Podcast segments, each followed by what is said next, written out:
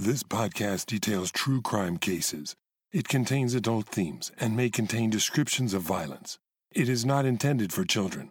Listener discretion is advised.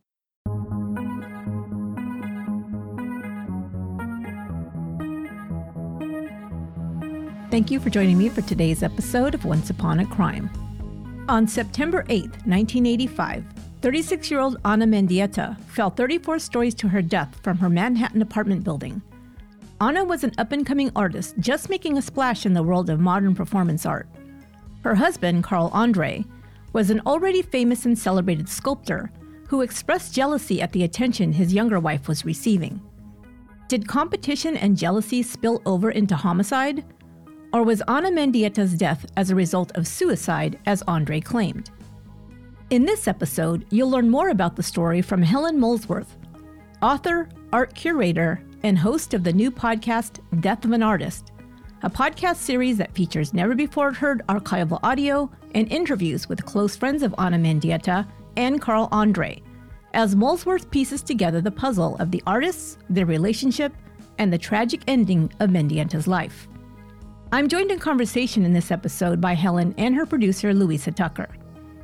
Death of an Artist is a co production from Pushkin Industries, Somethin' Else Podcast Studios, and Sony Music Entertainment. You can listen wherever you listen to podcasts or binge the entire series when you become a Pushkin Plus subscriber in Apple Podcasts or at pushkin.fm/plus.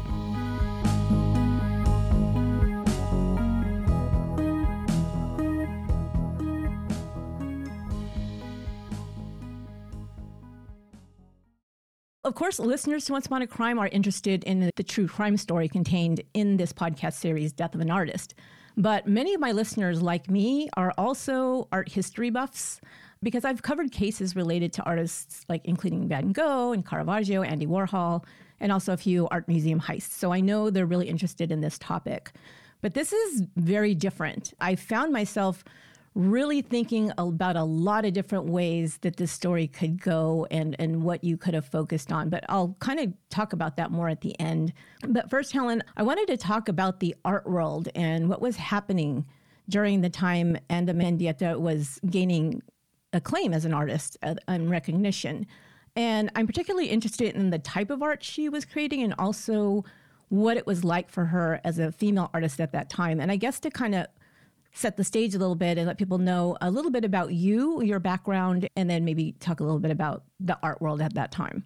Thank you, Esther. I am an art historian, a writer, a critic for almost two decades. I was also a curator at a variety of museums across the country. I've always loved art. It always tickled my funny bone as a kid. And as an adult, it was a place where I found that a lot of the world's big philosophical or existential issues could be dealt with for me personally through the portal of art most effectively. One of the reasons I've been so interested in contemporary art in particular, and perhaps in the work of Carl Andre and Ana Mendieta in specific. So, to answer your question about what it would have been like to make art or to be an artist in 1980s New York? Well, first of it would have been really small. The art world then was pretty tiny. And the white professional art world was even smaller than, you know, a big group of people who might consider themselves artists. Carl Andre was very much, you know, a a major, major player in the downtown New York scene of the 1970s and 80s. But like every other cultural formation in the late 70s and 80s, the art world was profoundly rocked by the advent of feminism and the advent of what we used to call back in the day identity politics. So basically, people who were bringing their identity as women, as people of color, as immigrants, as gay people, bringing these identities fully into their work and into the discussion of their work. And that had not really been the case up until the 70s and 80s. So Mendieta arrives kind of just in time for her work to find a place where it could take off because her work was so invested in her personal history. She was forced to immigrate from her native country of Cuba as a child. She was a, a small woman, but filled with an incredible kind of intellectual and physical energy. She was really interested in power and the difference in who gets to have power and how that power is enacted, whether it's power over another body, power over the land. And I think she was also someone really curious about what did it mean to be a woman? What did it mean to be a Cuban woman? What did it mean to be a Cuban exile woman? How was she going to process all of those ideas and feelings in her work? I was really fascinated by her story. Um, and there was so much there that I thought, yeah, it really lends to just overall who she was as a person, how she kind of thought of art and made art. That's one of the things I think that especially me and my listeners are really interested in is kind of the the backstory of the artists who make the art. We'll talk about that too because this is a big theme in the podcast is can you separate the artist from the art? And that's a really big question, and especially with this case. Obviously, she's very tied to Carl Andre, who was another artist who was very renowned at that time. Tell us a little bit how you came interested in the story of Anna's life and death and her connection with Carl Andre. Did it start with him as the artist and then learning about um, Anna, or was it the other way around? Well, I'm of the generation where I learned about Carl Andre way before I learned about Anna Mendieta.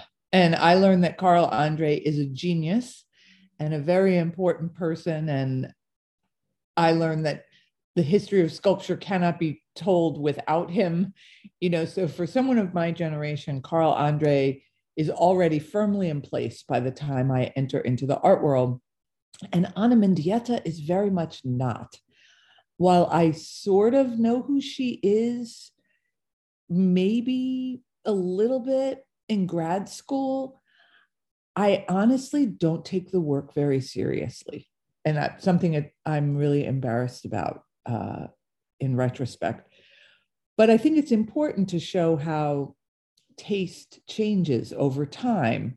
And at the time, the taste was for minimalism. The taste was not necessarily for this radical woman engaging in experimental earth art and talking about earth goddesses and mother nature and all that kind of stuff i was kind of allergic to i was a young you know punk hip hop person like i wasn't interested in touchy feely feminism. I was interested in you know hard boiled philosophical theory.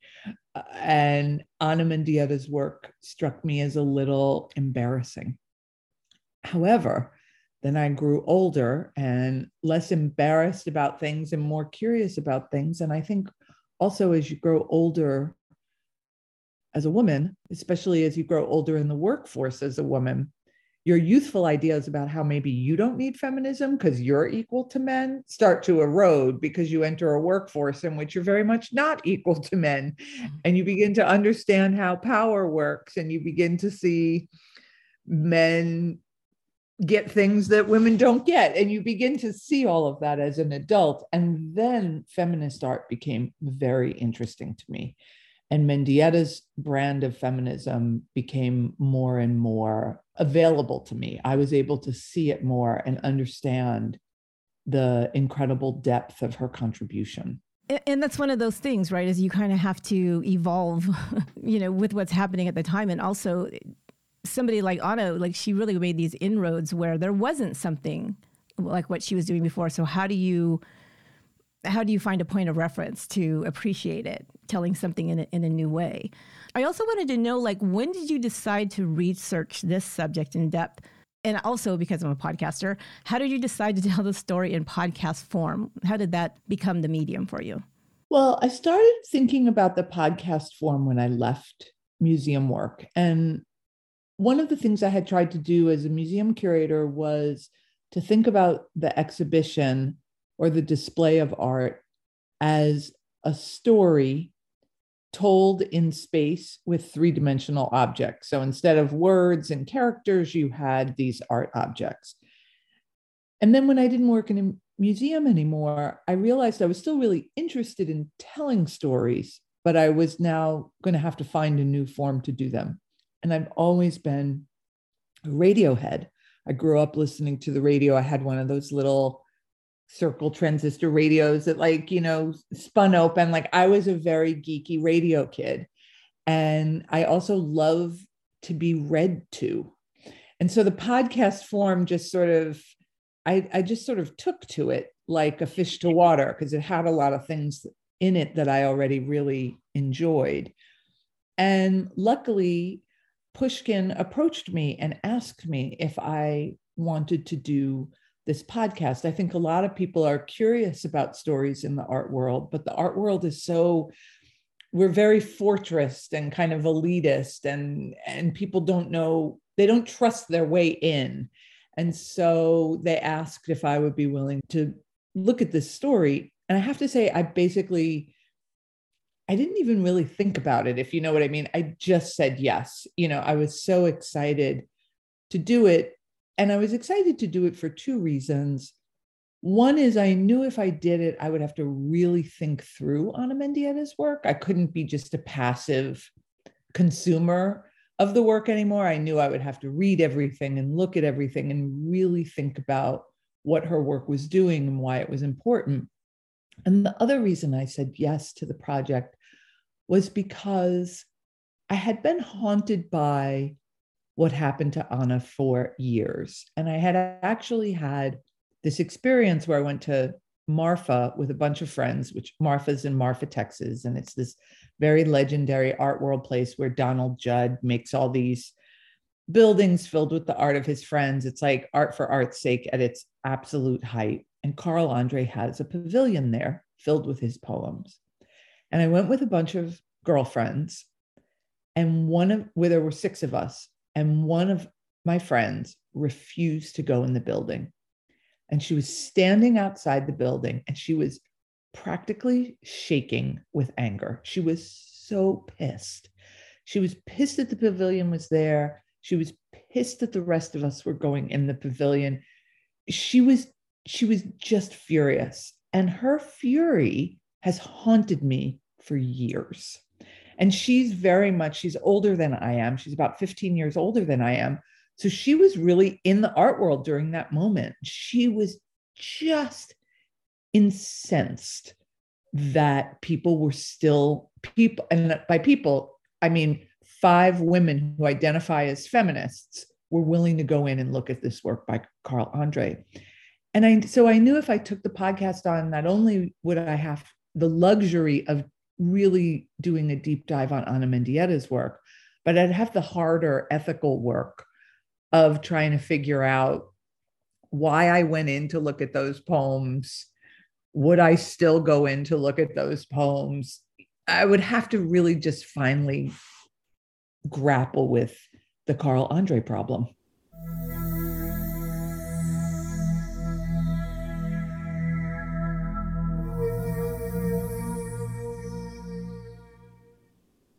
I did give a little summary of the of the story at the beginning of the episode, but I just wanted maybe for you to remind the listeners here exactly what we think happened to Anna and also Carl's part in it. It's a big story, and there's a lot of uh, there's a lot of speculation, I guess, but there are some things that are known. So how does how is it that you understand what happened to her? It's still after this whole long podcast is still a very difficult question for me to answer, which is sort of surprising. However, Anna Mendieta fell to her death from the 34th floor window of an apartment that belonged to Carl Andre in Greenwich Village. When the 911 call went in, it was assu- the 911 operator sort of assumes it's a suicide. The police show up assuming it's a, that she's a jumper. And after talking with Carl Andre in the apartment, they begin to revise that opinion.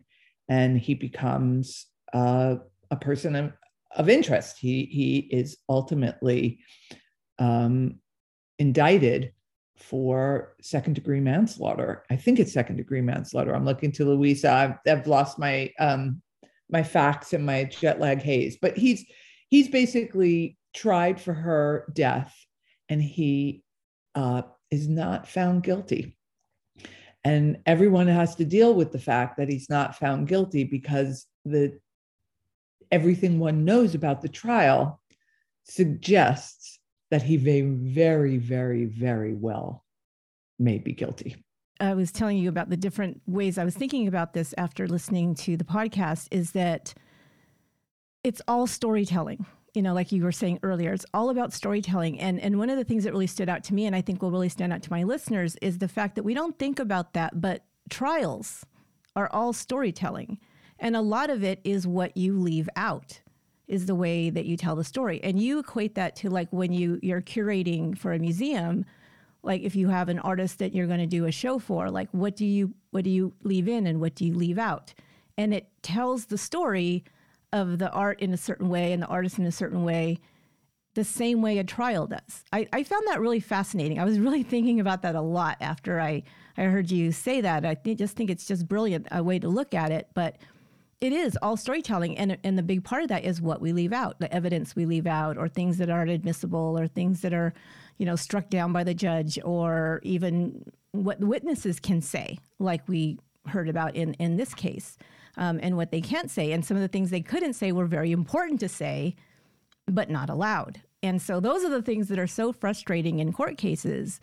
But we if we look at it in the way that it's the defense and you know the prosecution trying to tell the story a certain way in order to influence people in in a certain way, just like everything else. So, what is it about in this podcast that you felt like you had to leave out that you really wish you could have put into the story, but maybe it was just going down the side road because I, I find myself doing that a lot as I'm you know writing scripts for each episode. Like this is really interesting, but maybe it's taking away from what I want to say, but I do find it so interesting. Was there anything like that you found while you were putting this together? Louisa, I don't know. Do you think we left anything on the cutting room floor that would have changed the the scope or the the version of the story that we told? I think the biggest thing that was left on the cutting room floor that would be interesting to dive into more is just how many other stories there are like this. You know, there was another we did interview someone about another artist who had a, a, a kind of similar but not really like apples for apples comparison um, thing happen and that her her take this was a collector uh, who had to make the decision whether or not to include another person's work in, in her collection. Just like there's so many stories of artists of all different kinds that people have to decide after they find out something about them or suspect something about them what to do with their work or their love for their work. And i think that is something we touched on but i think we could have told many more of those stories I wanted to ask you this if you can share this without giving away any important spoilers in Death of an Artist. Was there one thing that you learned about the story as you were researching it that maybe surprised you or shocked you, or maybe something you weren't expecting? Or was there a certain um, interview you did that, that really gave you a, a different perspective of maybe the way you thought of this case? I know that I personally have never gotten over or recovered from the fact that Carl Andre still lives in that apartment. I don't know why, but I can't get over that fact. And it's obviously a fact we learned very early on. Uh, and in some ways it it just it just chills me to the bone. I, there's something profound in it that I don't understand. No matter what you think about what happened that night, I cannot imagine living in that apartment. And so just at the level of how people are really different and how there is something profoundly unknowable about another person, that really sticks with me a great deal. I don't know. What about you, Louisa? I think the thing that was really impactful for me was to talk to artists who love Ana Mendieta's work and see how deeply they were affected by her work and by the story of her death.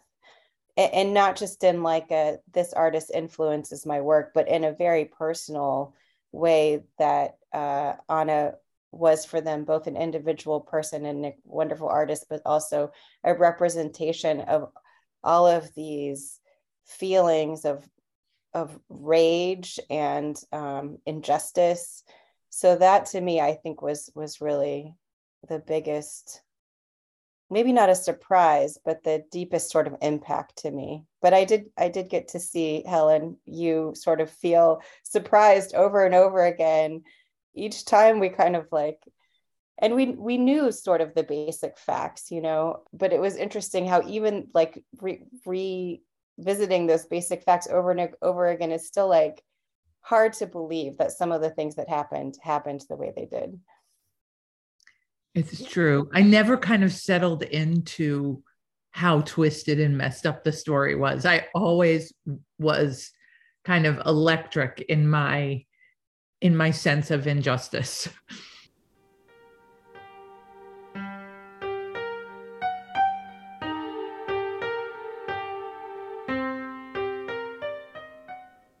the last thing I just wanted to say really quick is that you got to spend some time with with Carl Andre, right? You actually went to that building. Is that correct? Well, because Louisa is a journalist, we went to the building because um, one of the things that's interesting, uh, I think, about the podcast when I try to step back and look at it, you know, a little more objectively, is that it's made by two people who have very different methods. who we're taught very different methods of storytelling. So we don't tell art history stories the way journalists tell stories, and journalists don't tell stories the way art historians tell stories. So we we doorstepped Carl Andre's building, but we did not spend any time with him. Uh, he did not respond to any of our entreaties.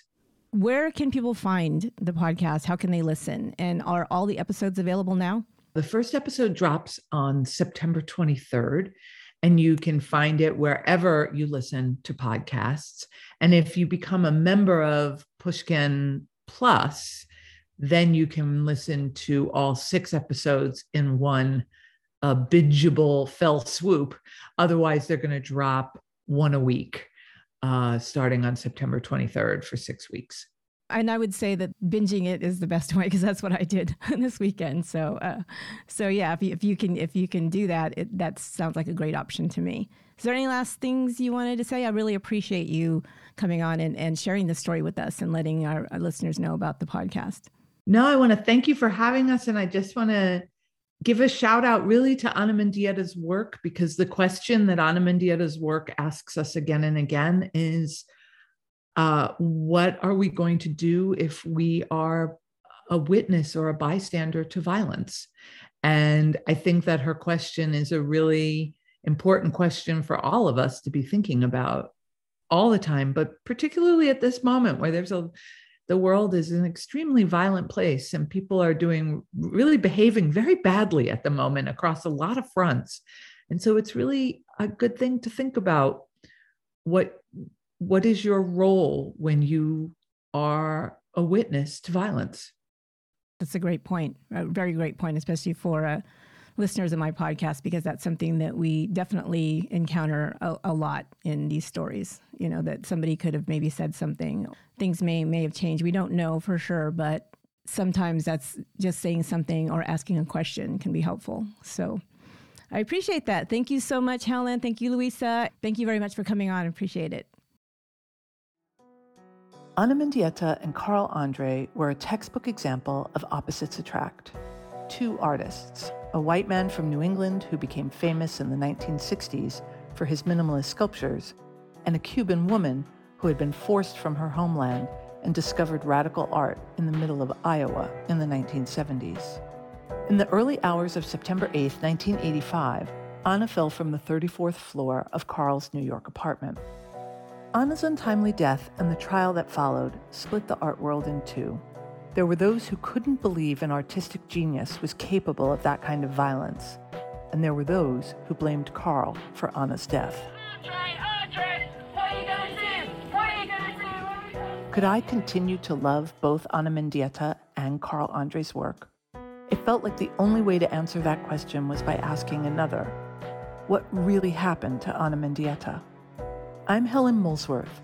From Pushkin Industries, Somethin' Else, and Sony Music Entertainment, this is Death of an Artist, the story of two people who pushed the boundaries of art and changed the trajectory of art history.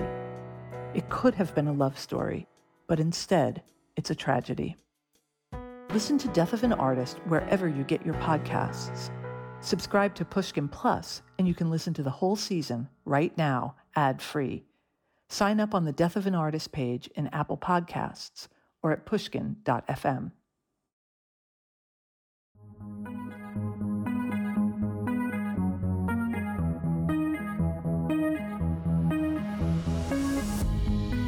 Thanks for listening to this special bonus episode.